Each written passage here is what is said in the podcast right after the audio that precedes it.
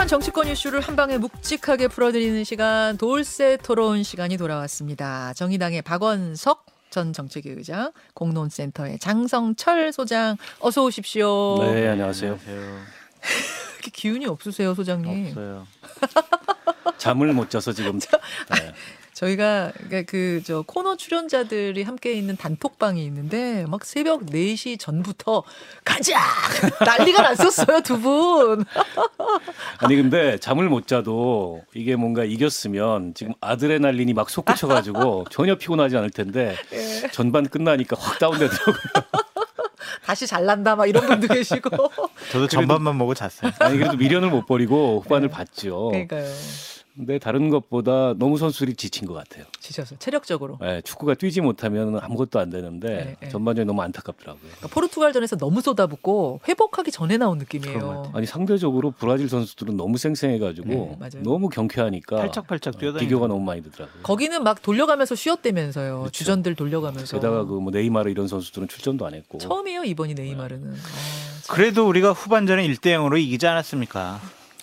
네, 뭐 정신 승리라도 안 그래도 캐스터가 그 얘기를 하더라고. 요 네. 후반전만 봤을 때 우리가 네, 이겼다. 이겼어요. 예. 그런 것 같아요. 그러니까 기운 좀 내세요, 소장님. 네.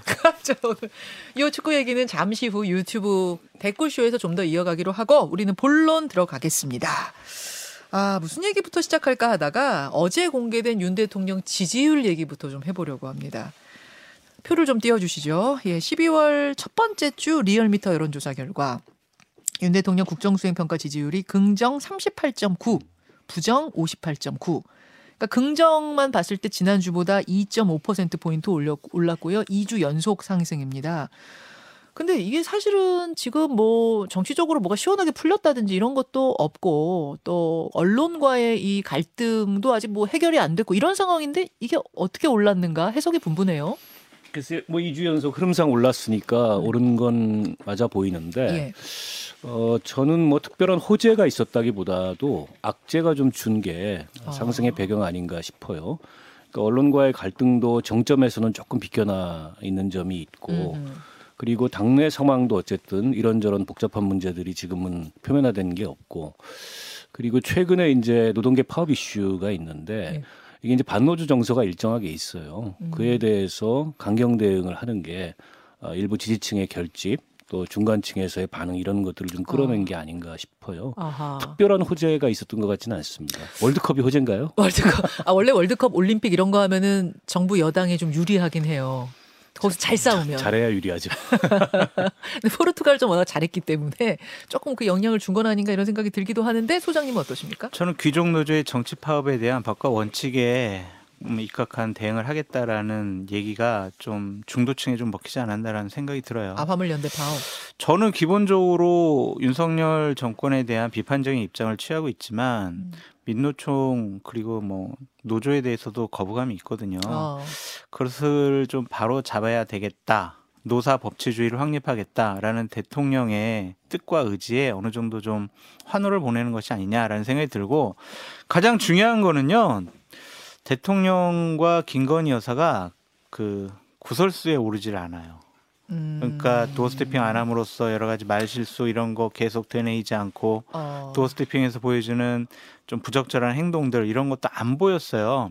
어. 그냥 요즘에는 최근 A4 용지 보면서 원칙적인 원론적인 좀 정제된 예. 용어를 통해서 본인의 입장을 밝히신 부분 예. 실수를 하지 않고 부적절한 행동 안 하시는 부분에 대한 악재가 줄어든 부분이 있는 것 같고 음. 최근에 김건희 여사 어쨌든 국민적인 비호감도가 높다라고 볼 수밖에 없는데 음.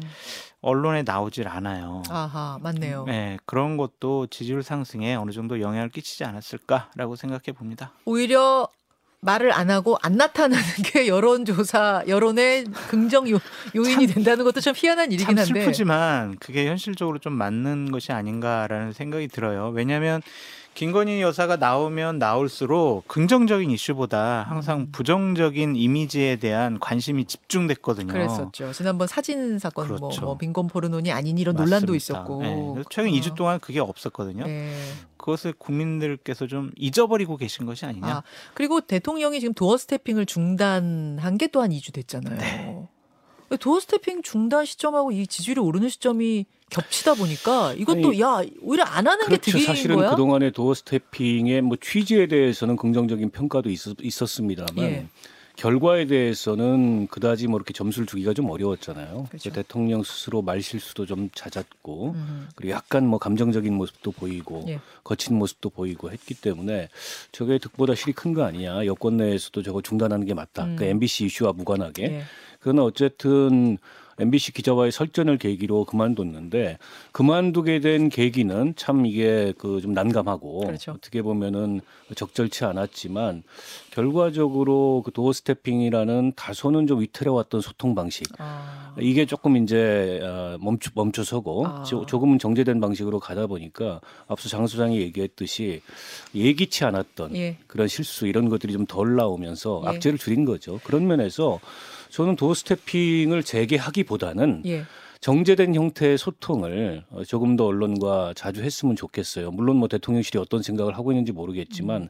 최근에 뭐 기자실을 직무 공간 밖으로 뺀다. 그런 얘기 있었죠. 이런 얘기까지 나와서 도어 스태핑을 그 없앤 것뿐만 아니라 아예 소통 자체를 음. 어, 줄이거나 단절하는 거 아니야. 그거는 처음에 취임할 때 했던 얘기가 다르기 때문에 음, 음. 그런 점은 좀 재고를 해봐야 되지 않을까 싶습니다. 하지만 doorstepping 지금 사실 잠시 중단이거든요. 일시 중단이거든요. 공식적으로는 안 할 것 같습니까?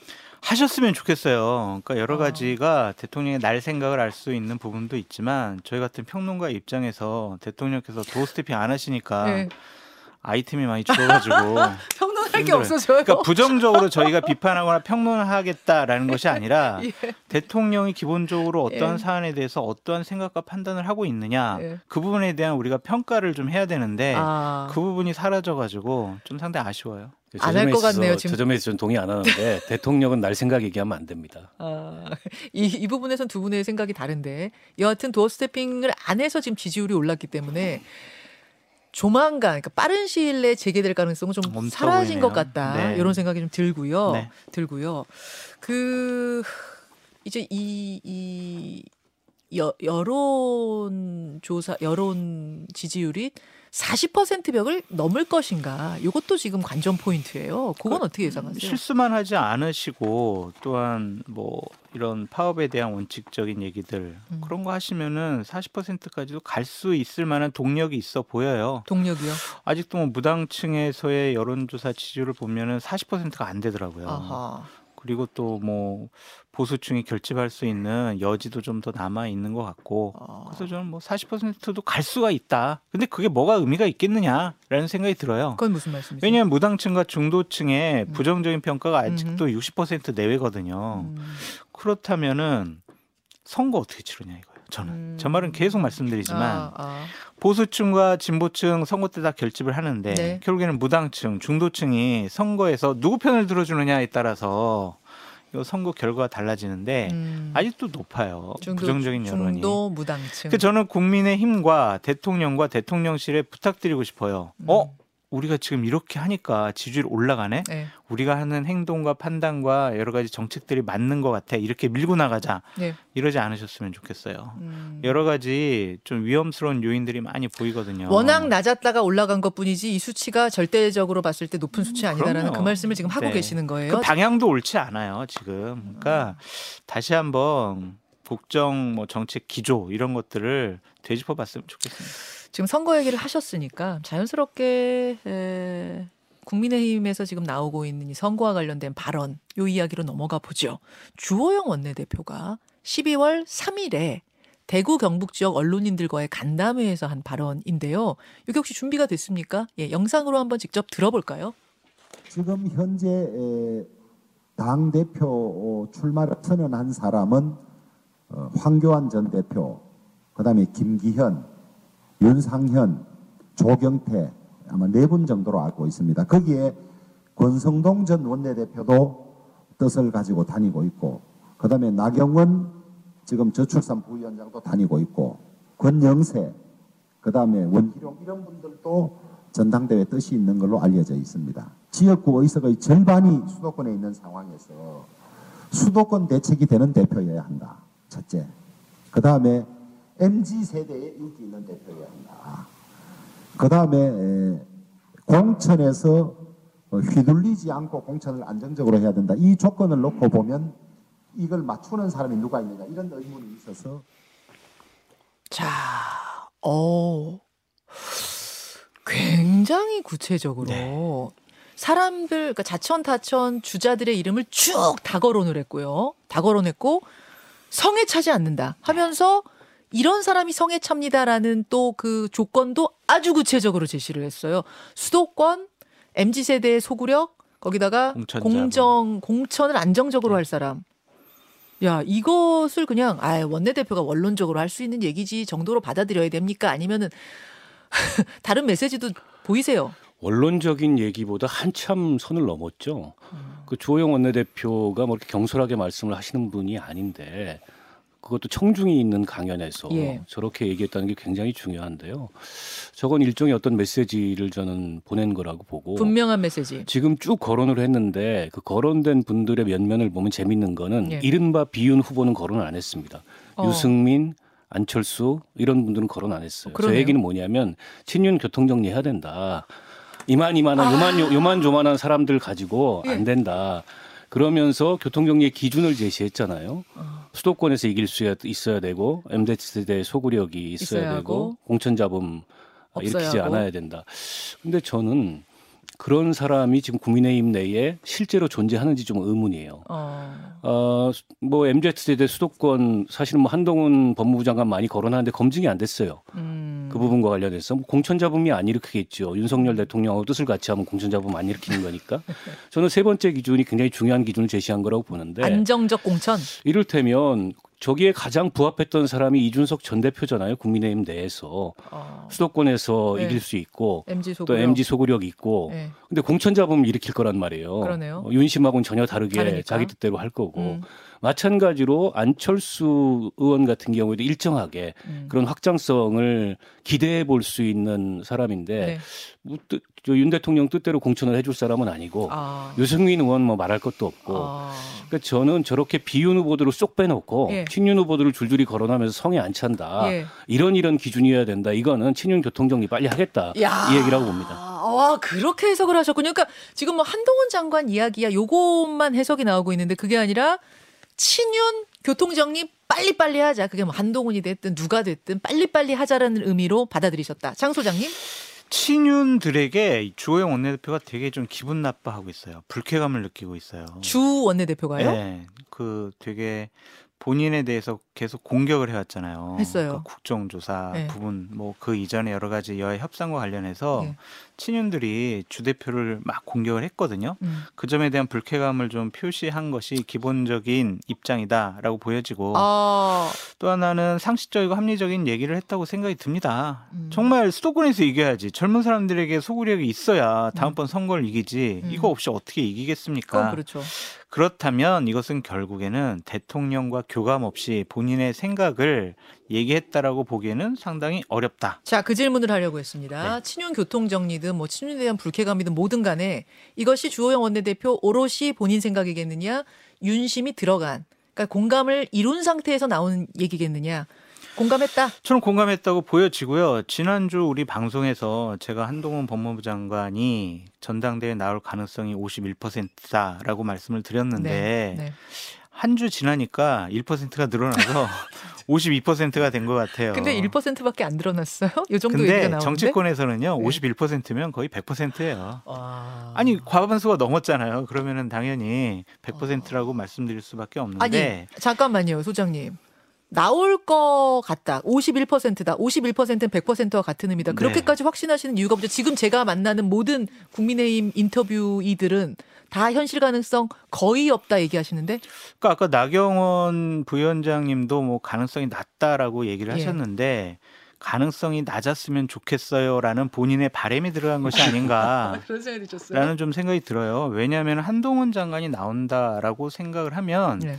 대통령의 뜻이 포함돼 있다. 강한 대통령의 의지다 라고 해석할 수밖에 없잖아요. 그러면 다른 친윤 후보들 같은 경우엔 네. 출마할 수 있는 동력이 없어요. 어... 그러니까 본인들이 출마하고 싶은 분들은 음. 아 제발 안 나왔으면 좋겠어. 그러니까 가능성 없어. 지금 나오는 거는 부적절해. 아유 법무부 장관하고 어떻게 바로 네. 당 대표를 해? 네. 이런 식의 얘기를 하고 있는데 저는 대통령의 뜻과 의지가 예. 결국에는 한동훈 장관 당신이 정치 경험 없, 없잖아 안 했잖아 그러니까 정치판 가서 제대로 예. 좀 공천 개혁부터 시작해서 어. 좀 물갈이 깨끗하게 좀 정리 좀 해봐 라는 미션을 전격적으로 줄 가능성도 있다. 그 한동훈 장관이 아직 정치권에 발을 들여놓지 않았기 때문에 음. 그 잠재력에 대해서 우리가 뭐 미리 앞서서 폄훼하기는 어렵다고 봅니다. 음. 그러나 현재 각종 여론조사에서 거명이 되고 있고 어쨌든 지지층 내에 한동훈 장관에 대한 기대치가 굉장히 높아요. 음.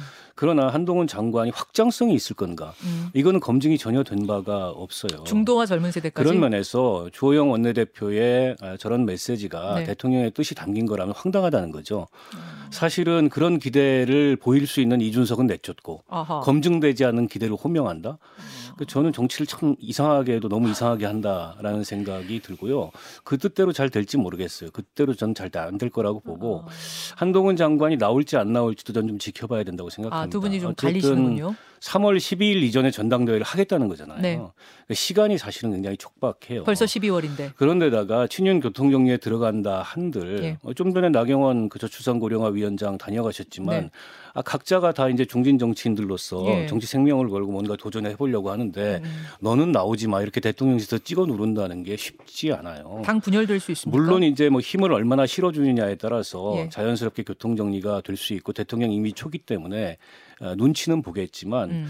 그렇다고 대통령실이 나서서 여당의 전당대회에 이렇게 노골적으로 개입을 한다? 아. 그 부작용은 과거에 뭐 김무성, 서청원 아. 결국에 당이 쪼개지진 않았지만 그게 뭐 진박 공천부터 시작해서 당이 큰 진통을 겪었잖아요. 극심한 혼란으로 갈 수 있다. 그런 도화선이 될 수 있기 때문에 예. 여당 내에서도 이렇게까지 이렇게까지 가는 건 아니지 않느냐 예. 이런 목소리가 나올 수 있고 저는 한동훈 장관에 대한 경계심도 예. 분명히 여당 내부에 있을 거라고 봅니다. 제가 지난주 정골소에서 말씀드렸듯이 그러면은 여당으로서는 대격변이에요. 음. 한동훈이 당 대표인 아, 여당의 한동훈이 음. 당 대표인 국민의힘에 과연 기존의 음. 그 중진들 네. 공천받을 수 있을까요? 저는 쉽지 않다고 생각합니다. 그래서 주자들뿐 아니라 그냥 일반 국민의힘 의원들 인터뷰해도 가능성 제로다. 저는 한동훈 그 가능성 제로다 이제는 얘기하는군요. 조금 더 본격적으로 표출될 거예요. 오케이. 그 저는 12월 12일 경을 주목해 봐라라고 말씀드리고 싶어요. 12월 10일 네, 무슨 방금 전에? 뭐 박원석 의원님 얘기도 하셨지만 국민의힘에서 지금 전당대회를 대략 3월 12일이 일요일이거든요. 음. 그때 여는 걸로 좀 논의를 하고 있나 봐요. 예, 예. 그럼 국민의힘 당원 당규상 피선거권을 가지려면 책임 당원이 돼야 한다. 맞아요. 책임 당원은 3개월간 당비를 납부해야 한다. 어, 12월 12일이네요. 네, 12월 12일 날 슬쩍 우리가 나중에 예. 보니까 한동훈 장관이 입당을 해가지고 당비를 내고 있었더라. 그거야 나중에 특별당권 부여할 수도 있죠. 그러니까 황교안 그런 전뭐 당 대표처럼 사례도 있는데. 네, 그렇게 사례도 할 수 있지만 아. 기본적으로는 3개월 책임 당원 해야 된다. 아. 그래서 그럴 것도 한번 지켜보시라라고 말씀드려요. 자, 예, 국민의힘 이야기 여기까지 하고 일단 정꿀쇼로 이 얘기 넘기고요. 민주당 얘기로 가보겠습니다. 민주당은 이재명 당 대표가 100일을 맞았어요. 취임 100일이 어제였는데 뭐 기자회견 안 했습니다. 좀 이례적이죠. 사실 취임 100일 기자회견은 보통들 다 하는데 어, 왜 못했다고 보- 안 했다고 보세요? 뭐 어떻게 보세요? 할 말이 별로 없었고 하면은 기자들로부터 좋은 질문 안 나올 것 같으니까 곤란할 것 같으니까 안 했다라고 보여지고요. 지난 100일 동안은 수렁 속에서 허우적거린 100일이었다라고 보여지지만 오늘부터 101일째잖아요. 네. 더 어려워져서 더 깊은 수렁 속으로 빠질 수 있는 그러한 처지가 돼버렸다. 그래서 아. 앞날이 되게 어둡고 위험스러워 보인다라고 평가할 수밖에 없습니다. 지난주에 박영선 전 장관이 한 라디오 인터뷰에 나와서 분당 가능성을 공식적으로 언급을 해서 대단한 파장이 있었는데 이거는 말을 잘못 나온 말실수냐 아니면 진짜 진짜 진심으로 이렇게 생각하는 거냐 뭐 그런 파장까지는 고려하지 않고 했던 얘기 같아요. 과거에 했던 얘기인데 그걸 다시 물어보니까 어, 그에 대해 수긍한 듯한 답변을 해서 논란이 있는데 너무 이제 앞서가는 얘기죠. 그러니까 이재명 대표의 사법 리스크에 대해서 당내 우려가 있는 건 맞고 그리고 당이 그거를 총력 방어해야 된다라는 아, 이른바 이제 뭐 그 당내 단합을 촉구하는 목소리와는 다른 예. 그런 의견을 갖고 있는 의원들이 많지만 그게 당장 뭐 160석이 넘는 큰 네. 정당의 분열로 나타날 가능성은 없는데 음. 이재명 대표의 사법 리스크가 우려했던 것보다 더 심각하게 전개가 된다. 그렇다면 당이 이걸 계속 방어해야 되느냐를 음. 둘러싸고 이견이 표출될 가능성이 있고요. 그 시점은 그러면 뭐 글쎄요, 그건 뭐 연초 정도가 되지 않을까 싶습니다. 말하자면 뭐 체포 동의안이라도 혹시 날라온다 그렇죠. 뭐이 정도 그런 상황까지 가면 예, 그런 그런데 지금 당장은 뭐 그렇게 얘기하는 거는 아. 조금 이제 호사가들의 어, 관측인 것 같고요. 박영선 장관도 뭐 그걸 다 염두에 두고 그 얘기를 한 것 같지는 않은데 예, 예. 문제는 이제 저 수사가 어떻게 전개되느냐. 음. 전 그런 점에서 어제 100일 기자회견을 안 하는 건 좀 아쉬워요. 음. 아, 물론 이제 곤혹스럽고 또 그 질문이 쏟아지면 아니한만 못하다. 음. 더 나아가서는 기자회견에서 한 그 답변이 뭐 수사의 증거가 될 우려 이런 네. 것도 일부에서는 걱정을 했다고 하는데 예. 저렇게 만약 방어적으로 소극적으로 나오면 그렇다고 지금 100일 동안에 이재명 대표가 강조했던 민생 경제 딱히 보여준 것도 없어요. 거의 교착 상태에 있고 리더십을 잃는 문제가 있습니다. 아. 그리고 요즘 이재명 대표를 보면은 뭔가 이게 좀 이 예전에 가졌던 그런 이재명 다움이 없어졌다 음. 이런 지적이 많잖아요. 위축된 건 이해하는데 저러면 리더십을 잃어요. 일단 여기까지 하고 오늘 댓글쇼 정치 댓글쇼 정꿀쇼로 이어가도록 하겠습니다. 두 분 고맙습니다. 고맙습니다. 감사합니다.